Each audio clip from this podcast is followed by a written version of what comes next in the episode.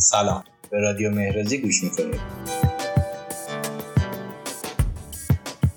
رادیو مهرازی یک پادکست مستقل با دقدقه معماری معاصر.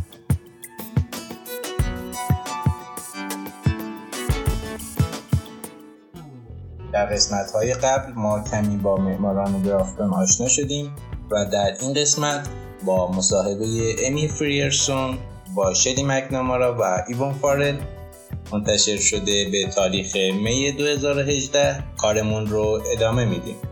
با ما همراه باشید.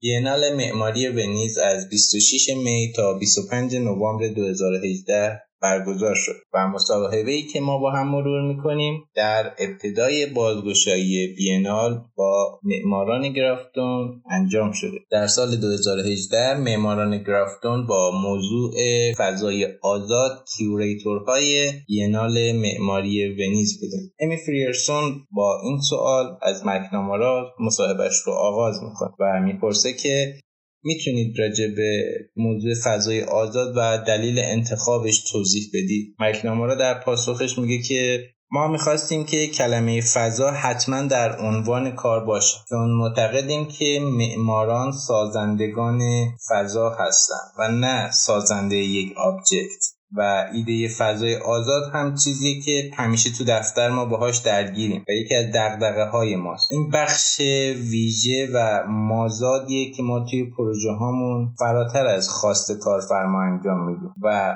به نظرمون یک ظرفیت در کارهای ما که از طریق اون بتونیم چیزهایی رو به مکانهایی که در اون ساکن هستیم برگردونیم. وقتی برای سرپرستی بینال از ما درخواست شد همه چیز خیلی سریع اتفاق افتاد. بنابراین ما به این رویا در پروژه های خودمون نگاهی کردیم تا چیزی فراتر از برنامه های معمول و برنامه ریزی صرف پیدا کنیم. گاهی اوقات این موضوع برنامه ریزی مربوط به یک فضای فیزیکی گاهی اوقات هم نیست. اما یه دفعه موضوع خود فضا برای ما بخشی از دستور کار شد و این به نحوی ما رو به سمت طراحی در یک مسیر و یک روش ویژه سوق داد.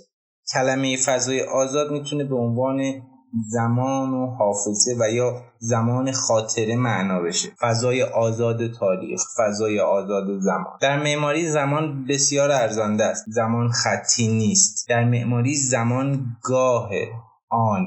حالا چه مربوط به الان باشه چه مربوط به گذشته یا در آینده. و ایوان فارل در پاسخ به این سوال و ادامه صحبت های مکناما را اضافه می‌کنه که ما نمی‌خوایم نمایشگاه ما شی محور باشه. با مانیفست ما مسئله فضا اولین چیزیه که ما به اون فکر می‌کنیم و این واقعا در مورد دربر گرفته شدنه تا دربر گرفتن. فضای آزاد صرفا یک مکان نیست مثل یه پارکینگ بلکه چیزی است خوشذوق و خوشقریحه که ما به مخاطبمون هدیه میدیم. به عنوان یک معمار ما بین یک ساختمان با کاربرد و وظایف مشخص و یک فرم هنری حرکت می‌کنیم. و این مدل شکاف ها در کار ما وجود دارن. از یک سو میبایست که تسلیم بازار و تجارت صرف نشیم. و از سوی دیگه نباید تسلیم یک صرفا هنر و یک هنر مجرد بشیم. ما در میانه نوع خاصی از واقعیت و نوع خاصی از رویا خط می‌کشیم و طرح خودمون رو این شکلی رج می‌زنیم. معماری رشته هیجان انگیزه با یک نظم و یک دیسیپلین شگفت انگیز مانیفست ما شبیه یک سیستم ارزشیه که شما می‌تونید پروژهتون رو با اون ارزشیابی و ارزیابی کنید. به این شکل که موقع طراحی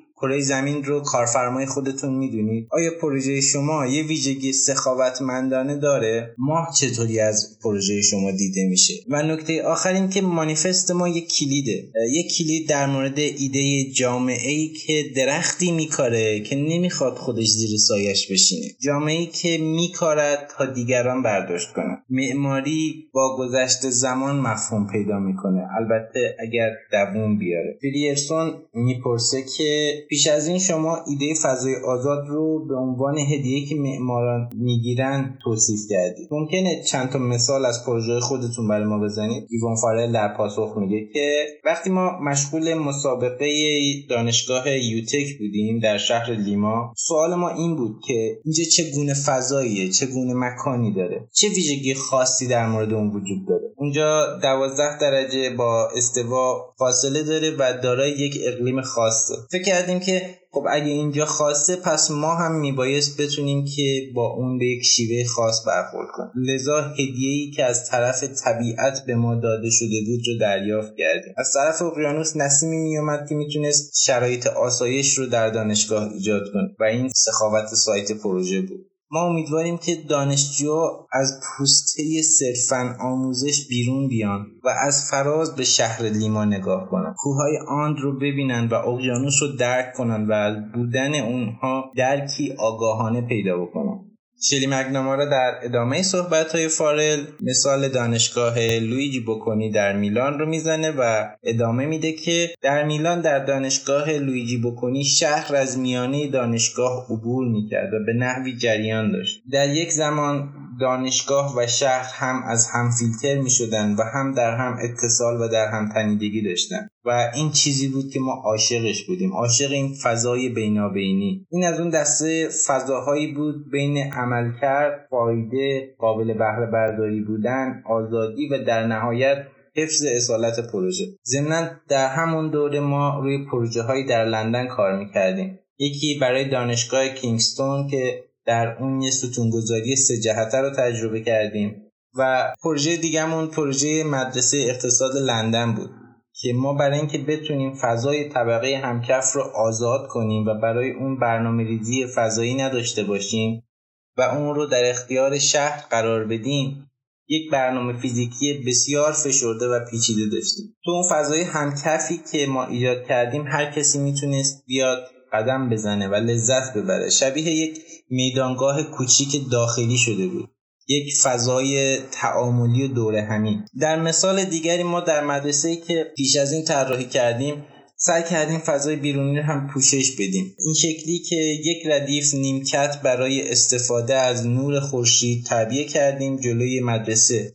که بعد از اون به ما خبر رسید که مردم سر استفاده کردن از اون نیمکت ها با هم رقابت دارن. این سخاوت ها وجود دارن و اون فضاها این ویژگی ها رو با خود خواهند داشت. در این قسمت کار چند تا از آثاری که به نمایشگاه اومده رو با هم بررسی می‌کنن و فریرسون می‌پرسه که من انتظار داشتم که نمایشگاه پر از ایده هایی باشه در مورد اینکه چطور معمارها می‌تونن فضای آزاد رو بیشتر معرفی کنن. و اونو وارد ساختمون هامون کنم. اما راستش آثار بیشتر در تجلیل و گرامی داشته فضای آزادی است که تا امروز ساخته شده. حتی مثل چیزهای خیلی معمولی و شاید پیش پا افتاده مثل آستانه در. آیا واقعا قصد شما این بود؟ و فارل در پاسخ این گونه میگه. برای ما ایجاد طیف مهم بود. در یک انتها ما یک اثر کاشیکاری زیبا داریم که از لیورپول اومده و در انتهای دیگه ما کارهای شبیه کار دفتر BIG رو داریم در پروژه حفظ منهتن از ورود آب و یا پروژه فردریک لا اولمستد با عنوان تمدن بخشهایی از بوفالو در ایالات متحده. همه اینها کنار هم اون طیف رو تعریف می‌کنن. اون چی که مشهود نیست در واقع لزوما غیر قابل درک و لمس ناپذیر نیست. چیزی که ما میگیم اینه که معماران تو همه جای جهان متمرکز باید باشن برای یافتن چیزی از زیبایی و قاب کردن اون به دام انداختن اون زیبایی. معماری ساختمون سازی صرف نیست. معماری در مورد یافتن اجزا و عناصری برای بالا بردن کیفیت یک چیز یک محصول فراتر از آستانه معمولش. به زبان ساده تر معماری تلاش برای یافتن عناصری است که می‌تونیم پدیده ها و حس ها و چیزها رو با اون بهتر کنیم و ارتقا بدیم. ارتقا از یک چیز معمولی بودن به یک چیز ارزشمند. شاید حتی ارتقا از مطلوب به فرامطلوب. معماری امر واقعی که شما رو حفظ می‌کنه تقویت می‌کنه و روح شما رو ارتقا میده و روحیه شما رو بالا می‌بره. متاسفانه ما با تکرار و بساز بفروشی و بازاری کار کردن و تکرار و تکرار پست زیبایی و احساس زیبایی شناسانه رو می‌کنیم. ما داریم از نور و لذت تابش آفتاب قافل میشیم و نور ماه رو با فراموشی داریم از بین می‌بریم. انسان یه موجود فیزیکیه و معماری هم یه رفتار و یک واکنش و یک پاسخ فیزیکی به فضاست. تلاش ما بست و ارتقای مطالب و چیزهای موفقه که ما بتونیم اونها رو دوباره عرضه کنیم بتونیم دوباره نشون بدیم. ما به یاد هم بیاریم که چقدر این چیزا زیبا و دوست داشتنی و شایسته توجه و حتی عشق. بعد از این مکالمه فریرسون نقبی به گذشته می‌زنه و بینال رو با بینال گذشته مقایسه می‌کنه و اینگونه میگه که دو سال پیش آلخاندرو آراونا از بینال استفاده کرد تا اینطوری نشون بده که چطور معمارها میبایست راه حل برای مسائل و مشکلات جدی و بزرگ جهان ارائه کنند. آیا نظر شما اینه که ما باید وجه مسائل و مشکلات جدی رو کنار بذاریم و تمرکز بیشترمون رو روی وجه دیگر که مدام لذت بردن و شادی کردنه بپردازیم؟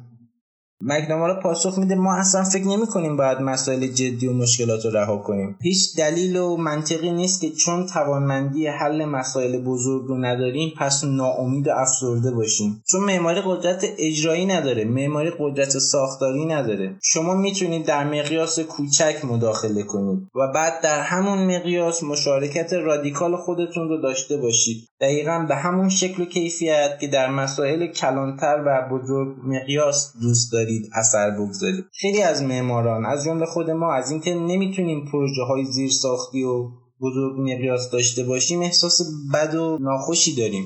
ما هم دوست داریم پروژه های راهسازی و پلسازی و تبیین استراتژی شهری داشته باشیم. اما اگر چنین کارهایی نداریم همچنان در یک پهنه بزرگ نقش خودمون رو داریم. همچنان توی تصویر بزرگی کلی حضور داریم. و فارل در ادامه صحبت های مکنامارا با مثال زدن آنا هرینگتون اینگونه ادامه میده که ببینید کسی مثل آنا هرینگتون یه تیشرت رو دستش گرفته و از اون داره استفاده می‌کنه برای نشون دادن نقش زمینی ما. و التزام ما در گره گشایی از روستاهای بنگلادش. کارگران مجبورن روستاهای خودشون رو به قصد کار توی شهرهای اصلی ترک کنن. اونا جایی برای اقامت ندارن اونا مجبورن خانواده هاشون رو رها کنن و خیلی سخته که در حالی که کار می‌کنن بچه هم داشته باشن. چیزی که هرینگر میگه اینه که گویا روی لباس ساخت این کارگران بنگلادشی گلدوزی شده که تار و پود جامعه به شدت در هم تنیده است. و همه ما در گره گشایی از اون مسئولیت داریم.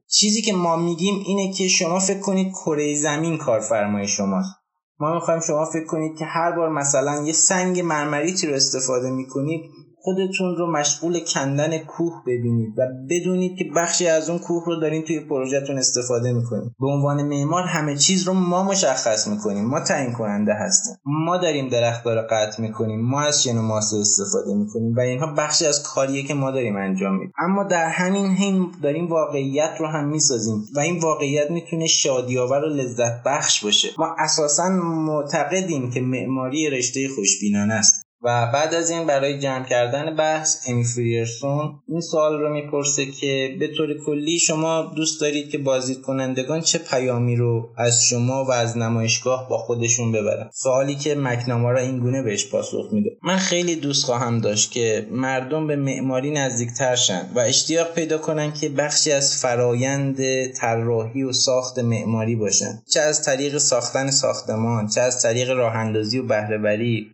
و یا حتی از طریق آگاه شدن. ما فکر می‌کنیم که رشد اشتیاق و افزایش اقبال و تمایل مردم عامه به معماری کلید شکوفایی و درخشش معماری و بعد از اون فارل میگه که من مشتاقم و دوست دارم که مردم یک فرم آجوری رو یک پل زیبا رو یک شکوفه گیلاس رو و همه اینها رو که بخشی از احساس زیبایی در همه دنیا هستند رو درک کنن بدون اینا اثر دارن همگی ما فراموش نکنیم که طوفان زده سونامی غم و اندوهیم. سختی های زندگی ما رو در میانه این طوفان وحشت قرار داده. یادمون بیاد که زیبایی و شادی ما ترور شده. لذت بردن های ما از بین رفته. اما در انتها زندگی همچنان زیباست و ما لازم داریم که به تعادل برسیم.